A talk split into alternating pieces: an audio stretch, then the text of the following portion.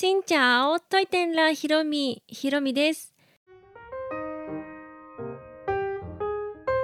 この番組は YouTuber ブロガーでありベトナム旅行研究家のひろみが日々の出来事やベトナム旅行にまつわるお話をしています。毎週月水金各種ポッドキャストとスタンド FM で配信をしています。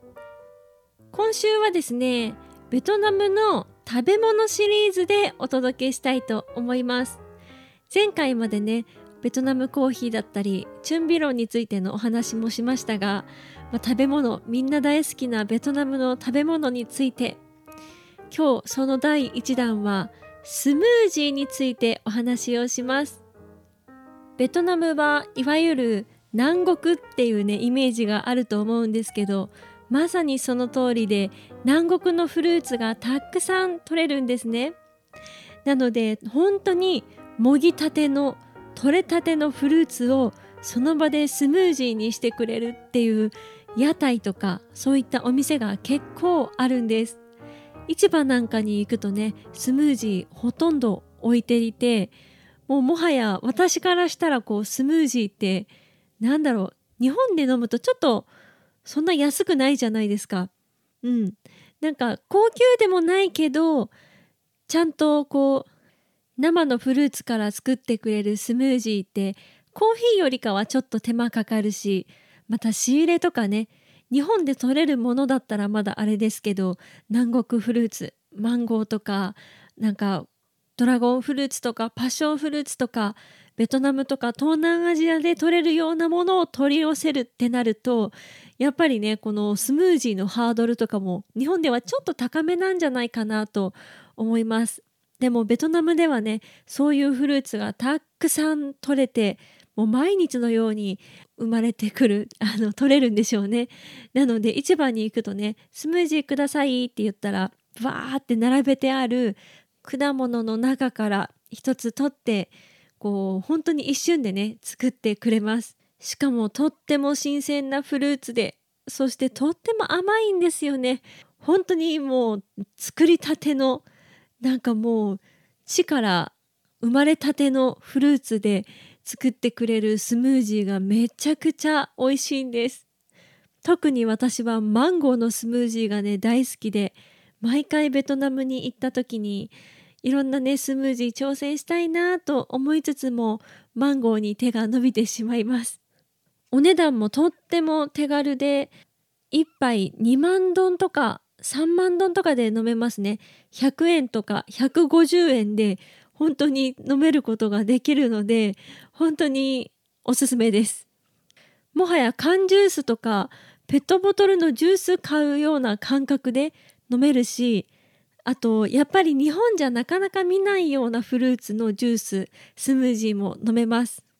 私が驚いたのはアボカドのスムージーですね。アボカド。日本のあのアボカドなんですがちょっとね種類が違うみたいで細長い見た目ズッキーニまでいかないけどズッキーニとナスビが混ざったような形の細長いアボカドがベトナムで取れるのでそのアボカドでアボカドスムージーっていうのがね結構いろんなところで売ってあって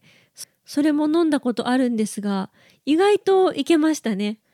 というか日本で取れるアボカドとちょっと味が違ったのとあとアボカドに甘みを付け加えるためにおそらくコンデンスミルク練乳とか入れてるんじゃないですかね。ベトナムって神道って呼ばれるジュースの種類とかもあってでベトナムコーヒーにもねこう神道もベトナムコーヒーにもコンデンスミルクを入れて甘みを足すのでそういった感じでスムージーにもアボカドの、ね、中に入れてるんじゃないかな？それで本当にジュースっぽくってアボカドの臭みとかほとんどなくって。うん。でそれが美味しいなと思って日本でねアボカドスムージー私作ってみたんです。日本のアボカドを買ってで練乳とかも入れてそしたらね意外といけますね。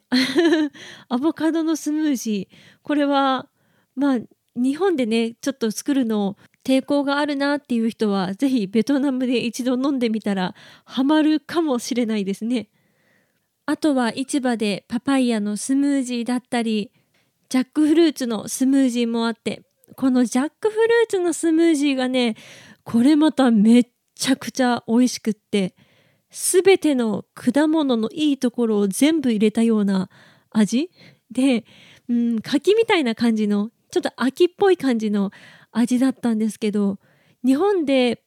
ジャックフルーツってなかなか見ないと思うんですけど向こうではねいろんなところで売っているのでこのジャックフルーツあのフルーツの中でもねジャックフルーツは抑えていてほしいです。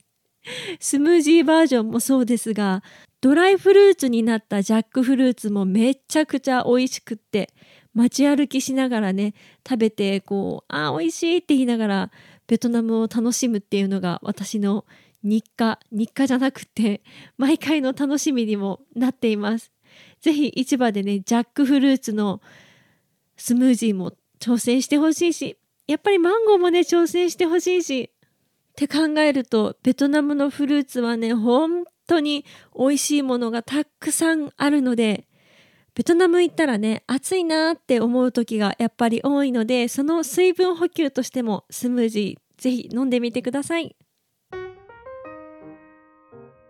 ベトナムの南部のホーチミンは常夏って言われているし北のハノイは四季があるといえどももうこの時点でね気温が40度とかなってるのでやっぱり水分補給大事です。もうその代わりにスムージーって最高ですよね。